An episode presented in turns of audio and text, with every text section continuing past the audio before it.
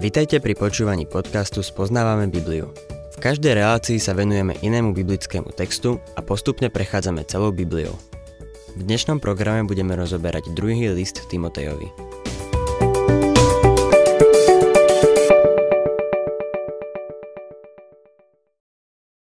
Milí poslucháči, dostávame sa k nádhernej druhej kapitole druhého listu Timotejovi.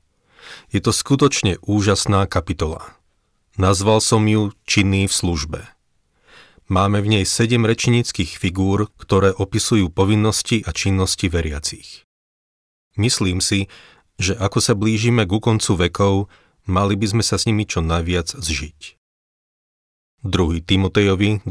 kapitola, 1. verš. Ty teda, syn môj, posilňuj sa milosťou v Ježišovi Kristovi.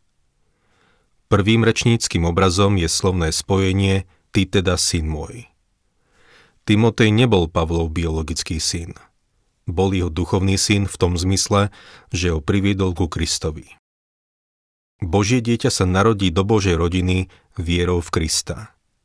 V 1. Petrovom, v 1. kapitole 23. verši čítame Veď ste znovu zrodení nie z porušiteľného, ale z neporušiteľného semena, živým a väčšným Božím slovom. Timotej patrí do Božej rodiny a je Božím dieťaťom. A preto Pavol hovorí Timotejovi tieto slova. Posilňuj sa milosťou v Ježišovi Kristovi. Veľmi sa mi toto páči. Posilňuj sa milosťou. Milý poslucháč, ak si myslíš, že môžeš zatnúť zuby a žiť kresťanský život z vlastných síl, čaká ťa veľké sklamanie. Ak máš pocit, že stačí dodržiavať zo pár pravidiel a trikov a staneš sa dospelým kresťanom, tak si sa chytil do skrytej pasce zákonníctva. Pavol neuvádza žiadne pravidlá a ani Božie slovo nehovorí Božiemu dieťaťu, ako žiť kresťanský život. Spasení sme z milosti a teraz máme žiť z Božej milosti a posilňovať sa v tej milosti. Dávam jeden príklad z môjho detstva – môj oco bol z práce často na cestách a vždy mi dal niekoľko pravidiel, ktorých sa mám držať, kým je preč. Niektoré z nich som dodržiaval. Musel som narúbať dreva a to mi neprekážalo. Raz sme mali miesto, kde bolo veľa stromov a veľmi ma bavilo rúbať a sekať. Môj otec mal však aj iné pravidlá, ktoré som až tak nedodržiaval. Nerad to priznávam, ale jednou z vecí bolo chodiť do nedelnej besiedky. Zaujímavé je to, že on sám nikdy nechodil, ale odo mňa chcel, aby som chodil. Každopádne, keď bol preč, nešiel som. Raz prišiel nečakane domov a nachytal ma, ako chytám ryby. Práve sa mi jedna chytila. Vytiahol som ju a keď som sa otočil, stál tam môj oco. Povedal mi, synu, darí sa? Nuž práve v tej chvíli sa mi dariť prestalo. Prosil som ho, uznal som, že som urobil chybu a vďaka milosti bol ku mne dobrý. Povedal, priniesol som balíček cukríkov, aby ste si ich rozdelili so sestrou. Najprv som si povedal, že z toho nič nedostaneš. Ale rozmyslel som si to. Naozaj som využíval jeho dobrú povahu a skutočnosť, že som jeho syn. Zomrel, keď som mal 14 rokov, ale teraz mám nebeského otca. Faktom je, že sa dožadujem jeho milosti. Keď sa mi nedarí, prosím ho o jeho milosť. Keď zlyhám, neutekám pred ním ako voľa kedy. Prišiel som na to, že keď som od neho ďaleko, bitka od neho bolí oveľa viac. Chcem byť blízko neho a čím som k nemu bližšie, o to menej to bolí. Som syn nebeského Otca. Aká úžasná rečnícka figúra. Keď nejaký kresťan povie, hen to nerobím a tamto nerobím a držím sa istých pravidiel, hneď viem, že vie veľmi málo o Božej milosti. Snaží sa žiť kresťanský život z vlastných síl. Pavol hovorí, posilňuj sa milosťou v Ježišovi Kristovi. Druhý verš. A to, čo si skrze mnohých svetkov počulo do mňa, predkladaj verným ľuďom, ktorí budú schopní učiť aj iných. Pavlovi veľmi záležalo na budúcnosti. Tak ako aj my, keď sa blížime ku koncu našej služby, Aj on si kládol otázku, či prídu po nás ďalší, čo budú hlásať Božie slovo. Niekedy v sebe vyvoláme Eliášov komplex. Z času na čas, keď som bol kazateľom v Los Angeles, som volal ako Eliáš.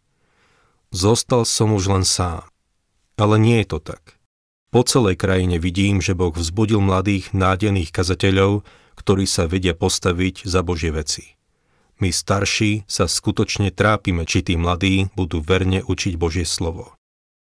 A tak Pavol kládol Timotejovi na srdce, aby to, čo od neho počul, posunul ďalej ľuďom, ktorí budú schopní učiť aj iných. Boh vzbudí ľudí s darom vyučovania. Robí to aj dnes. Ako Božie deti by sme sa mali zaoberať tým, čo patrí nášmu Otcovi.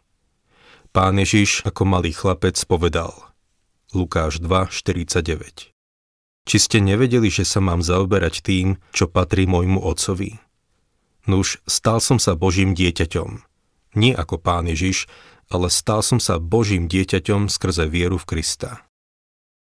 Ján 1.12 Tým však, čo ho prijali a veria v jeho meno, dal moc stať sa Božími deťmi.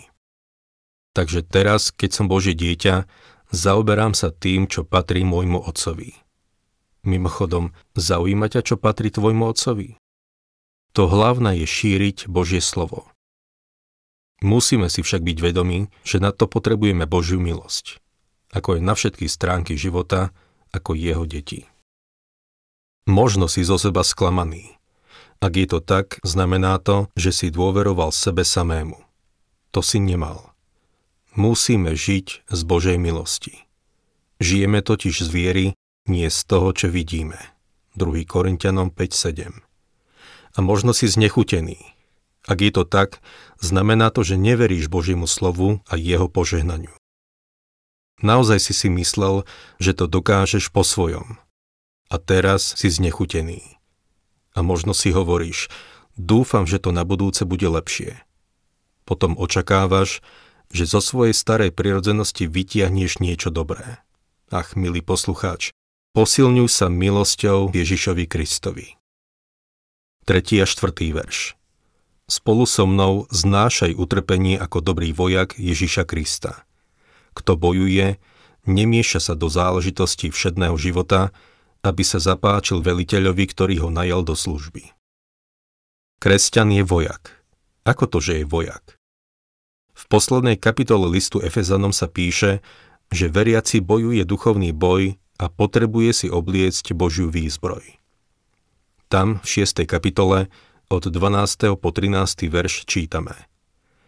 Veď náš boj nie je proti krvi a telu, ale proti knižatstvám, mocnostiam, vládcom tohto temného sveta a proti duchom zla v nebesiach. Preto si vezmite Božiu výzbroj, aby ste mohli v ten deň zla odolať a tým, že všetko prekonáte, obstáť. Kto bojuje, nemieša sa do záležitostí všedného života. Predstavte si vojaka uprostred boja, ako ide k seržantovi alebo plukovníkovi a povie mu Pane, je mi to ľúto, ale musím ísť do mesta si niečo vybaviť a potom mám rande s jedným dievčaťom odtiaľto. Proste nepodarí sa mi prísť dnes večer na bojové pole. Veľa kresťanov sa snaží bojovať takýmto spôsobom, aby sa zapáčil veliteľovi, ktorý ho najal do služby. Veriaci si musí určiť priority. Musí byť odolný, čo znamená, že musí vedieť znášať utrpenie ako Pavol. Niektorí tento verš vykladajú tak, že kresťan by sa nemal ženiť. Pavol tu nehovorí o celibáte, ale hovorí o nemiešaní sa do svetáckých vecí, ktoré by mu bránili žiť kresťanský život. Uvediem jeden príklad. Keď som bol kazateľom v Los Angeles, raz ráno mi zavolala jedna pani. Povedala, bola som včera v kostole, keď ste dali výzvu, aby ľudia prijali Krista.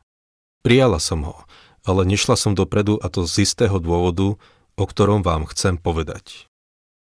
Môj muž nedávno zomrel a zanechal mi obchod s lihovinami. Volám vám, lebo si myslím, že by som ho nemala ďalej prevádzkovať. Ak mi poviete, aby som vzala kladivo a všetky fľaše roztlkla, urobím to. Ale povedzte mi, čo mám robiť. Čo by ste jej povedali? Ja som jej povedal. Nerozbíjajte fľaše. Tým, že rozbijete pár fľaš, nezastavíte obchod s alkoholom. Mohli by ste to urobiť, ale je to váš jediný príjem. Na vašom mieste by som ten obchod predal a odišiel z toho biznisu. Toto je spôsob, ako sa nemiešať do záležitostí všedného života. Božie dieťa si musí uvedomiť, že je vojak. A musíme si uvedomiť, že kresťanský život nie je detské ihrisko. Je to bojové pole. Je to bojové pole, na ktorom sa vyhrávajú, ale aj prehrávajú bitky. V živote prebieha skutočný duchovný boj. 5. verš. A ak niekto preteká, nedostane veniec, ak nepreteká podľa pravidiel. Pavol tu prirovnáva kresťana k športovcovi. Športovec preteká, chce vyhrať a robí všetko preto, aby vyhral. Jediný šport, ktorému sa niektorí kresťania venujú, je skákanie do rečí, naháňanie obchodných príležitostí a vyhýbanie sa zodpovedností. Pavol tu nehovorí o takomto športovaní. Kresťanský život prirovnal k bežeckej dráhe. V liste Filipanom v 3. kapitole 14. verši píše Bežím k cieľu pre cenu nebeského Božieho povolania v Kristovi Ježišovi. Takisto povedal, že kresťan musí ovládať svoje telo.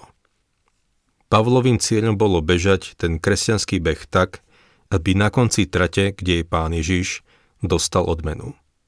Správne, dobrý a verný sluha. Boží dieťa má pretekať. Božím zámerom je, aby tie preteky vyhral. Každé Božie dieťa by si to malo uvedomiť. 6. verš Rolník, ktorý namáhavo pracuje, má ako prvý dostať podiel z úrody. Štvrtým obrazom veriaceho je rolník. Toho, čo obrába pôdu a zasýva zrno Božího slova. Dnes sa veľa hovorí o úrode a žatve. A dúfam, že zo pár snopov prinesieme k nohám pána Ježiša aj my. Ale dôležitá je aj sejba a obrábanie pôdy. Až potom bude úroda. To je dôvod, prečo veľmi nespolupracujem s nutiami, ktoré si dali za cieľ obrátiť svet evaníliom. Mám pocit, že Božie slovo treba siať a rozumiem tomu tak, že aby bola žatva, treba zasiať celé slovo. 7. a 8. verš.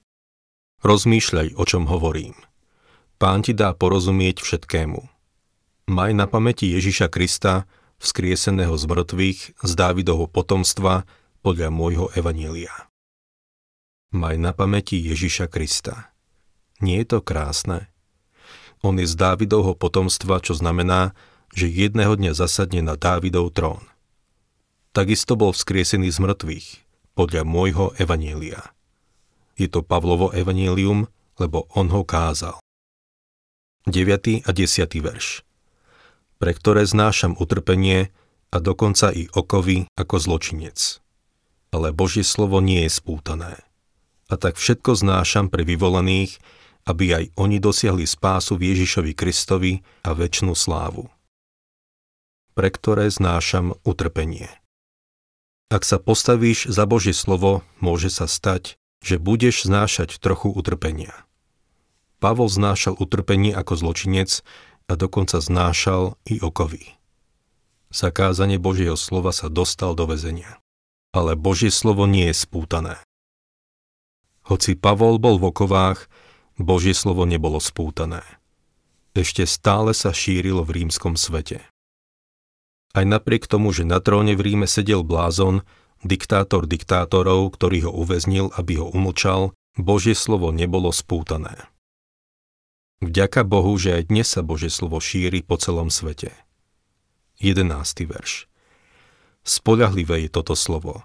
Ak sme spolu s ním zomreli, spolu s ním budeme aj žiť. Kedy sme spolu s ním zomreli?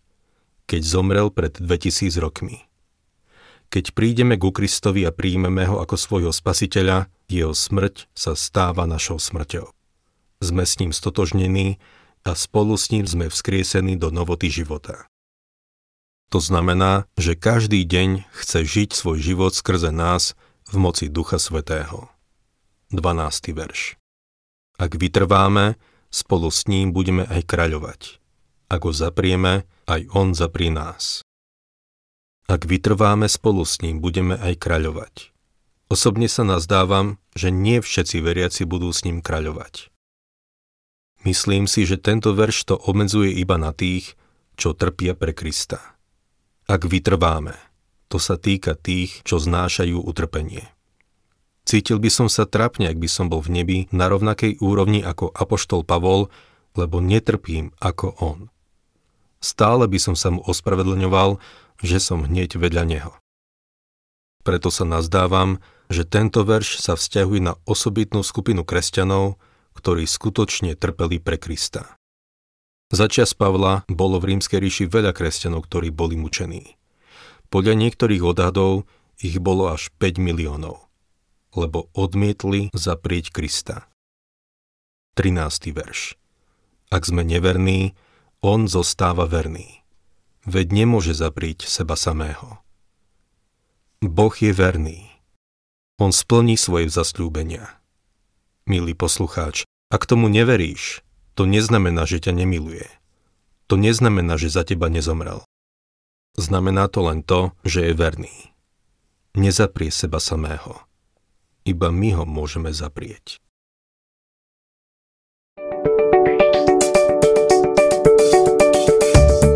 Ak sa vám páči program Spoznávame Bibliu, budeme radi, ak ho odporúčite svojim známym a dáte like, alebo nás začnete sledovať na facebookovej stránke Spoznávame Bibliu. A ak vás niečo oslovilo alebo zaujalo, napíšte nám cez Facebook alebo na adresu spoznávame.bibliu zavinač gmail.com.